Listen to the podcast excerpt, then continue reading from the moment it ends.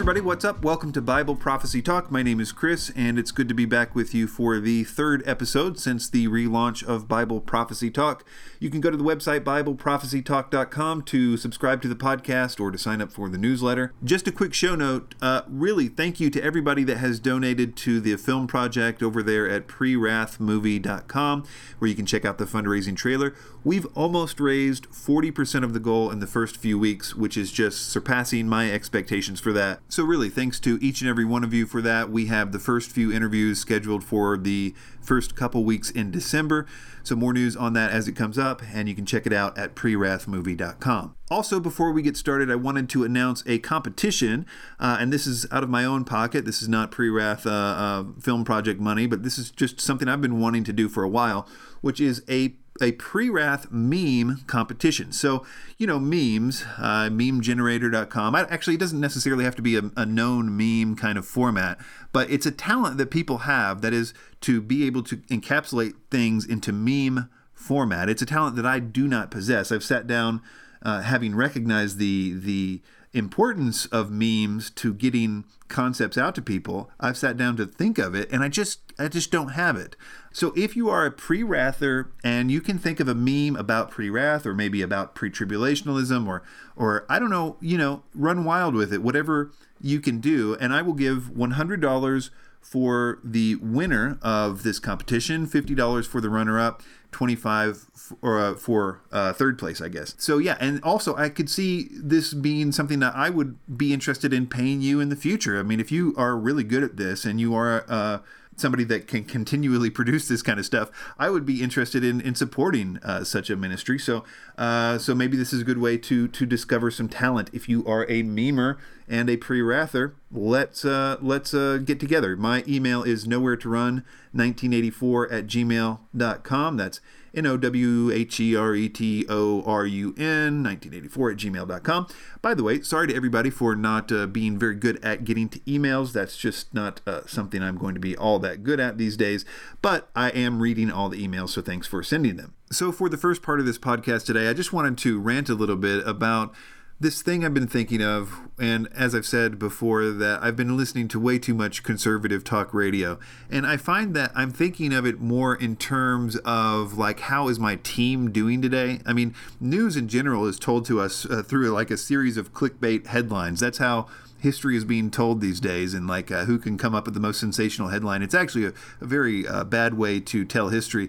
I was imagining some future idiocracy kind of situation where, like, each page in the history book is like some clickbait headline, and this is what happened this day or whatever. But the point I'm trying to make here is that it feels like, how's your team doing today? And whether that's the impeachment or and I think especially the political stuff, it seems more powerful for conservatives because we feel like there's more riding on, and I'm not talking about impeachment here, I'm just talking about everything. Politics to us right now is about freedom. It's about truth. It's about this seemingly enclosing darkness and these lies and this just weirdness that we want to believe if everybody just knew the truth, that it could all go back to normal, you know?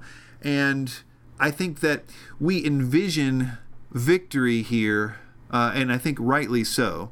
We envision that there is a chance for victory in the political realm in which, I don't know, let's say the Democrats that are involved in all this stuff, they go to jail, you know, that the attorney general really does, you know, convict the people that are guilty, and they all go to jail, and everybody gets exposed, and the View gets shut down because of, you know, lack of ratings, and the New York Times is exposed for, you know, knowingly lying. So the press goes back to actually reporting news, and maybe the universities recognize the error of their ways and say, hey, you know, we're going to stop brainwashing these children and turning them into evil monsters. We're going to be normal again. I mean, how much of this is a true reality? And I guess the question for me is, like, what is the nature of this evil? That is to say, is the evil that we are seeing just a part of some trends and forces, maybe a little bit of, you know, satanic influence mixed in there, but basically it's just another historical cycle? There's been tons of really bad, evil historical cycles that came and went. The French Revolution was a good example of that. I mean, they were completely anti-Christian. They were killing people in the streets, turning churches into houses of reason, and of course, that did not last. France is much different today, and things have changed, and people basically went back to normal. So it's possible that we're in some kind of normal historical cycle, which can be fought against in a political way. And, you know, we could turn it all around, and the right people could go to jail, and everything could go more or less back to normal, maybe a little worse than it was, but still better than what it looks like it's going. Alternatively, maybe it's just going to keep getting worse and it's never going to get better. We may be able to slow it down a little bit, but maybe this is some sort of like actual satanic plot. I mean, I do believe that the people behind Jeffrey Epstein and, you know, go up a couple more rungs. I mean, there's some really bad satanic people out there doing satanic things that have unbelievable amounts of money that do, in fact, own these institutions, these media institutions. I mean, I think one of the worst things that's ever happened that we've allowed to happen is the FCC allowing people to own more than just a few newspapers or radio stations that put that kind of super important information into fewer and fewer hands. And as much as we are growing and becoming one language, this new Babel of a world that we are in, we're actually more susceptible to one or two voices being able to tell us how to think. And I think ultimately that comes down to the susceptibility of humans towards propaganda. And so it really, it just takes money to be able to control the minds of people.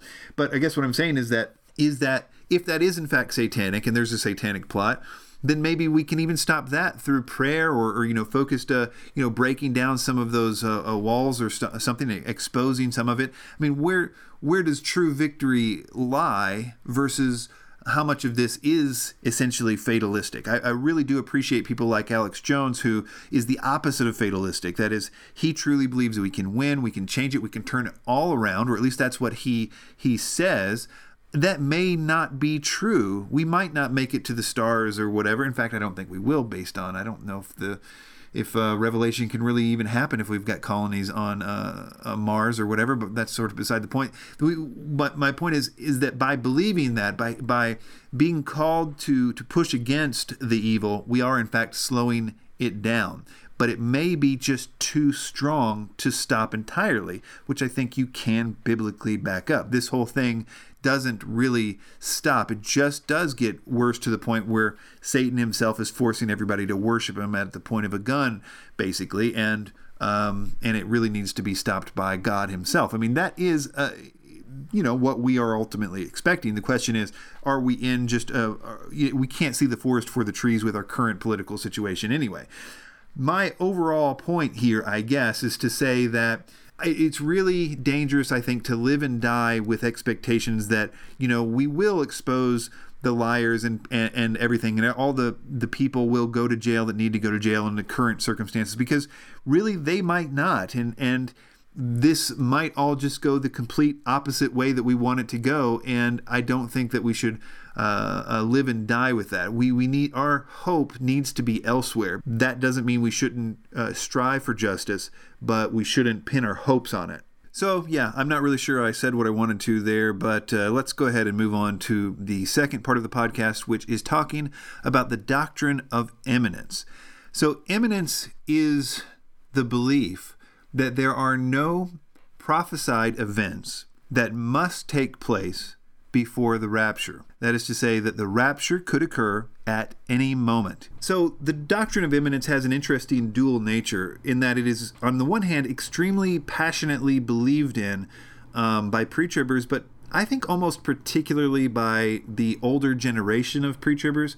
I could be wrong about that. I don't have any poll numbers on it, but it does seem to be a much more fervent belief among those that have come from, you know, the Jesus movement and the Hal Lindsey sort of that came down from that era. But the other side of immanence is the lack of arguments for it. So it's this weird thing where we believe this to such a strong degree, as if it was some unimpeachable doctrine like the divinity of Christ. It's got this weird passionate fan base, but at the same time, that fan base doesn't seem to offer any good reasons to believe it. I mean, that's odd, of course, because if you had that much passion in something, there should be a corresponding proof for immanence. And I've almost delayed talking about immanence because I feel like, well, I haven't really heard the arguments for immanence yet, and I'm starting to realize there just aren't any. And of course, there are people that have written articles and given sermons about why imminence is true. I'm not saying that there aren't people arguing for it. What I am saying that in every case that I've seen somebody argue for imminence, they're not actually explaining why the verses they cite mean imminence. So, for example, I just got done reading an article by John MacArthur, and like every other article about imminence that I've read,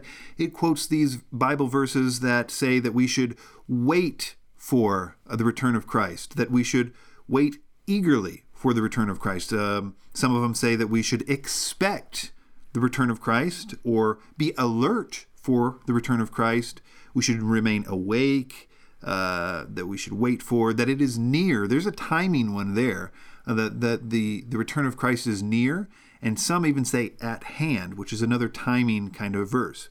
Now let's just take that first part, the idea that we should wait for, expect, eagerly await, look for the return of Christ. Those things are certainly true. They're certainly things that I believe. I wait and look forward to and expect the return of Christ. None of those things about my expectancy or my watchfulness about the return of Christ means that there are no prophesied events that must occur before the return of Christ. That seems on its face absurd to believe that those things that I just said actually mean that there are no prophesied events that must occur before the rapture, especially in light of the fact that we see just thing after thing in the Bible that clearly are prophesied events that must occur before the return of Christ. Even if you, as we pre-wrathers have to do, we have to pretend that Matthew 24 and 2 Thessalonians 2 don't speak about the rapture, and that's fine. We can play with one arm tied behind our back if we want to, but there are certainly other things in the Bible. Peter's death was prophesied, and if Peter is in fact saying that the return of Christ is near and at hand, and by that he means that there are no prophesied events that must happen before the return, how can he say that in 1 Peter but not yet have been dead? Because he has to, a prophesied event, his death was prophesied before the return of Christ. Obviously, Paul has some of these. Paul was told that he was going to preach in Rome. So when Paul is talking about the nearness of Christ's return, and apparently we're supposed to believe that that's imminent, that it could have happened before Paul spoke through that sentence.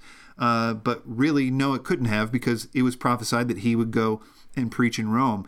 And that may seem a little nitpicky, but think about that. If what he said really means imminence, and that's what he intended his readers to understand them, did he really mean, oh, yeah, imminent after I get back from Rome, or imminent after Peter dies? In the same way, you could take these exact same Greek phrases that they insist mean that no prophesied events must occur before the rapture, and look, do a word study. Look them up in different contexts, and you'll find verses like 2 Peter 3:13, which says, "Nevertheless, we, according to his promise, look for new heavens and a new earth wherein dwelleth righteousness."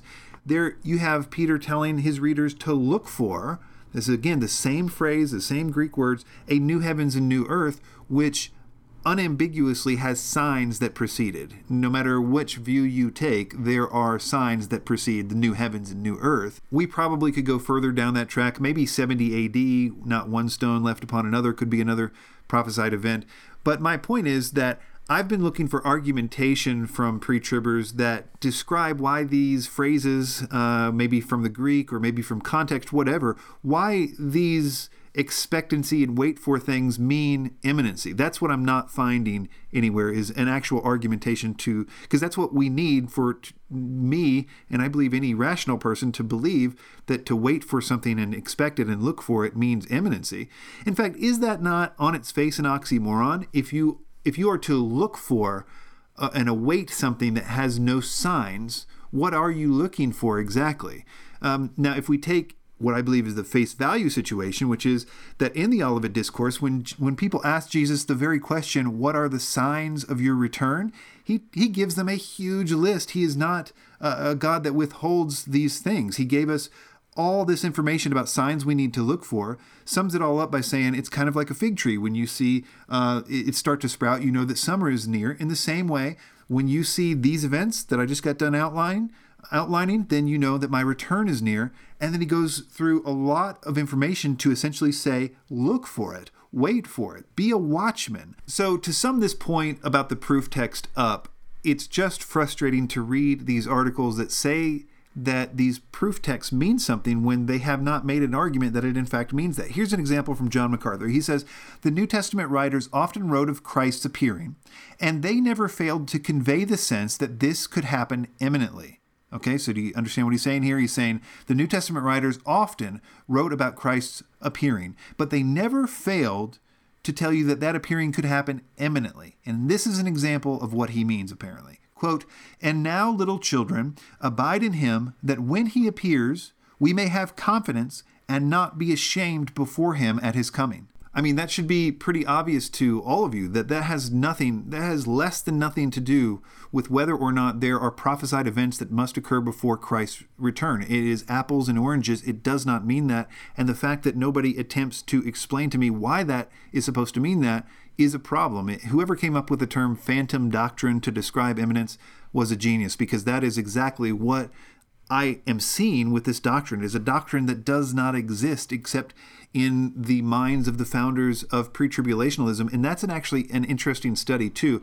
When you look up these people right at the beginning, Darby and whatnot, they're hitting imminence really hard. They are teaching it. They are explaining what it is. There is and you can read these quotes. Alan Kirshner, who has a book coming up on imminence and has done more work on the subject than probably anybody to date, has a lot of quotes that really drive home the point of the pedestal that they've put imminence on. They say things like, it is the centerpiece of your sanctification. That is to say that it is the belief, and this is a whole nother form of argumentation. Alan has it kind of in three different segments where he says, they do the proof text thing, what we've kind of been going through. He has another term that he calls ecclesiastical. We'll get into that in a minute. And then the final way that they try to prove imminence is essentially emotional or psychological. And a big part of that is saying that the fact that Christ could return at any moment, that is what Christ apparently intended to keep us all in line, okay? That without him coming at any moment, without that threat of being exposed in my sin at any given moment, kind of like the Seventh-day Adventists, feel like if they've sinned before they've been baptized the last time, then they're at the threat of missing the whatever they call that secret rapture situation. But the point is that it's the threat of him coming back and catching you in the act that keeps you doing good, which anybody that's been truly saved by the true gospel knows that is not a motivation for your sanctification. If you need that, then you can rest easy that you have that already in your imminent death. You can die at any moment. There are no signs that a need precede your death, and you will be face to face with the Lord. So if that's what you need to keep right, know that you could die right now before I finish this sentence. And all the things that they say, that applies to death. It does not apply to the rapture, and the net result is the exact same thing. There are a couple other psychological arguments that you will hear for imminence, and they will take the form, and John MacArthur says this, and right at the beginning of his article, is that these people, their great hope is really in the tribulation, not in Christ's return, which is absurd. Of course, our great hope is in Christ's return, regardless of what happens in the interim. Whether I'm persecuted on the mission field or whether I'm persecuted by the Antichrist, my great hope is still in the return of Christ. That doesn't change regardless of my circumstances here on earth. What, if you analyze that particular psychological argument, what they're saying their great hope is in fact in is not necessarily in the return of Christ, but the being able to get out of here without any pain. They believe that they are promised no pain before the end times. And that is essentially what they are saying with that particular argument that their hope is in. And that, my friend, is a really bad place to put your hope. That's also evidenced in other psychological arguments. They'll say things like, so you're telling me that Christ is going to beat up his bride before the wedding day? That is to say, if you're going to say that they have to go through a tribulation, again, showing that their hope really is, when you get down to it, in a pain-free exodus from earth, not necessarily in Christ himself. It's the idea that they won't get persecuted. This one is actually almost too easy to refute. All you have to do is say, where were you during any kind of understanding of church history from the apostles onward? The church is the history of people being killed for Christ's name, and the Bible is a book telling us in almost every page, not only that we will be persecuted in this life, and the more Christ-like we are, the more persecuted we will be, and that there are persecutions coming in the future. It is a book telling us to embrace persecution and to expect persecution. So this argument that somehow we have been wronged if we are in fact persecuted, whether now or in the future, is just a patently false claim, and it should be pointed out as such. Another thing that pre-tribulationists have been doing, especially lately, is really interesting because on the one hand, patristics, that is to say that what the early church wrote about the rapture and imminence, is a major drawback for pre-tribulationists. It is not a strong suit of theirs at all. It is a way that somebody would disprove pre-tribulationism, but they've been trying to put forward that it somehow supports imminence recently. But in order to do that, they need to be overtly sneaky, which is not a good look. And I think a part of this film, I'm going to show this because it really does show some of the big problems in pre-tribulationism. Now, of course, the church fathers are not something that we just automatically assume their doctrine was correct. Nothing could be further from the truth. The church fathers, like everybody else, have been wrong about all kinds of stuff. But typically speaking, if you have a true doctrine, it's going to be something that you can trace back all the way to the anti-Nicene fathers, the very, very earliest of church fathers, Irenaeus and all these guys. Imminence, and I mentioned this in the first little video I did about pre-wrath many, many years ago. I mentioned a guy, Feinberg. Is it Paul Feinberg? He did a study. Now, he is a pre-tribulationist. He did a study looking for imminence, this belief that no prophesied events must happen before the rapture. He tried to find it in the early church. So he did a survey of all the early church writings that he could whatever find. His conclusions were later quoted by people like Thomas Ice and stuff as, ironically, as proof for pre-tribulationism. And Feinberg said that all he could find was imminent intertribulationism. He said you can't find imminence in the way that we believe it in the early church, but what you can find is this thing he called imminent intertribulationism, which means that the early church believed, in fact, that the rapture would be imminent, but only after the Antichrist, the midpoint. In other words, once the Antichrist was on the scene, then the rapture would be imminent, which is, of course, what 2 Thessalonians 2 says. It says that Paul's whole reasoning for saying, hey, look, you haven't missed the rapture. You haven't seen the Antichrist yet. We know the Antichrist comes before the rapture, which is what the early church believed. So my point is, to date, there hasn't been any church fathers that have been surfaced that would challenge that. Anybody, and Alan is quoted in the fundraising trailer on PreWrath Movie as saying this aspect, which there haven't yet been early church fathers that wrote on this subject that believed that the rapture would occur before the Antichrist. The funny thing about this is that pre-tribbers will quote various aspects of the church fathers and say, this proves the pre-trib rapture. But in order to do that, they are being sneaky. So here's a couple examples. And I'm getting this from the book, The Pre-Wrath Rapture, Answering the Critics by Christopher Perdue, which is a great book to check out on Amazon or wherever. But he quotes a few of these prominent pre-tribulationists, people like John Walvoord and Dwight Pentecost, who are taking quotes from the church fathers out of context. They're quoting the first part, but not, and saying, hey, there you go, there's imminence in the early church fathers, but not quoting the second part, which clearly implies that this imminence is within the context of the Antichrist. So another interesting and I think entertaining aspect of this is where pre-tribulationists will claim in journal articles, and it seems to me particularly Bibliotheca Sacra, which is a publication from Dallas Theological, where they will claim to have found examples of imminence in the early church fathers. And when you read through the articles, you're like, okay, that just means that they believe that the rapture existed. It's like they're making these bold headlines and then it doesn't say it in the actual church father, or they're doing something a little bit fishy with it.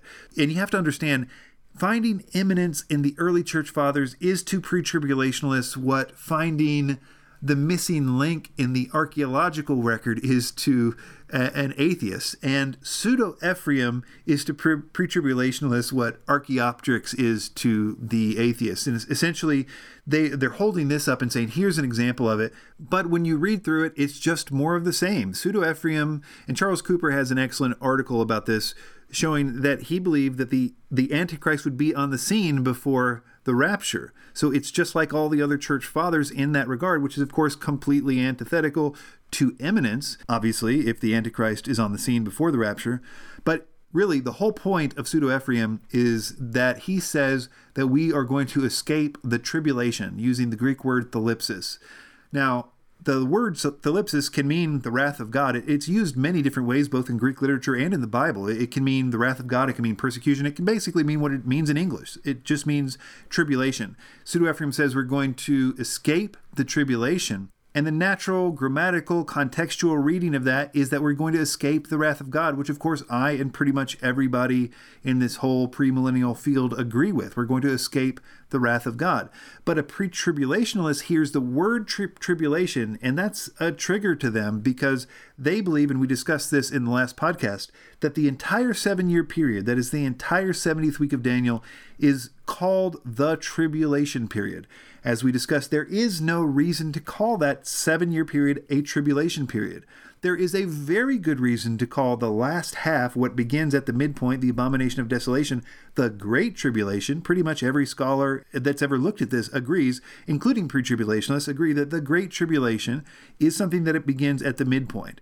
But as far as calling that whole period the tribulation period, you're going to be pretty hard-pressed to find a reason to do that. And I'm pretty sure that even pre-tribulationists would agree, I could be wrong about this, but I'm pretty sure they would agree that nobody called that 7-year period the tribulation period until at least Darby. We're talking about the last 100 or 200 years that people started calling that 7-year period of tribulation. So to read into this early church father when he said we're going to escape the tribulation and to say that what he meant was that we're going to escape that entire 7-year period because recently they have taken to calling that entire 7-year period the tribulation period is patently absurd. And I've been using that term absurd way too much in this podcast, but I just guess I feel that way about imminence. The third and final argument that I'm going to address today that pre-tribbers will make in defense of imminence is what Alan calls the ecclesiastical argument, and this centers around the 70th week prophecy in Daniel chapter 9. So this is where God tells Daniel, 70 weeks have been determined for your people and for your holy city, and he goes through essentially the future of Israel, culminating in the final 7-year period. So the argument here is that there was the first 400 and some years of this prophecy that God was dealing with Israel. Then you have 80, 70 or whatever. And then you have the so-called church age. And then at some point in the future, the final 7 years is going to begin. And so the argument is, well, this is this prophecy was made to Israel and for Israel. Therefore, when the final 7 years starts again, the church can't be on the scene. And in their view, the 7-year period itself is imminent, which I actually would not agree with either, but it's a little more plausible than the rapture being imminent. But the point is, they say, therefore, the church will be raptured before the 7-year period begins. I'll go through a little bit of how you would refute this, but I would encourage you to go to alankirshner.com or the Biblical Prophecy Program. The latest podcast, episode 151, is called A Response to Pre-Tribulational Imminence Theology. It's a talk that Alan gave at a recent conference, and in that he goes through what I'm about to go through in much greater detail. So basically, all you really have to do to refute this is to debunk the premise, which is that God doesn't work with Israel and the church at the same time, which we see and know from the Bible is not true. The new covenant is something that was prophesied to Jeremiah, Jeremiah 31:31, that was prophesied to Israel, specifically to Israel in that verse, but we know applies to the church, and that the new covenant both applied to the church and Israel at the same time when it was being fulfilled, similar to the pouring out of the Spirit, which we saw in Joel, which we saw fulfilled in Acts. AD 70 was actually a prophecy that was fulfilled in the church age. So God was dealing with Israel in the past, that is the judgment of AD 70. At the same time, obviously, he's dealing with the church because that's well into the church age, and he's dealing with Israel in the present. He and Alan goes through the actual verses here about currently making Israel jealous, the dry bones prophecy, that he's saving a remnant. But again, I do point you to Alan's podcast on this. He goes through all the verses and explains it in a lot more detail with all kinds of illustrations. So yeah, check that out. And I think that's about going to do it for me today. Thank you all for tuning in. Again, check out the website PreWrathMovie.com to check out that trailer, or go to BibleProphecyTalk.com to subscribe to the podcast, sign up for the newsletter, etc., etc. Thank you all, and see you next time.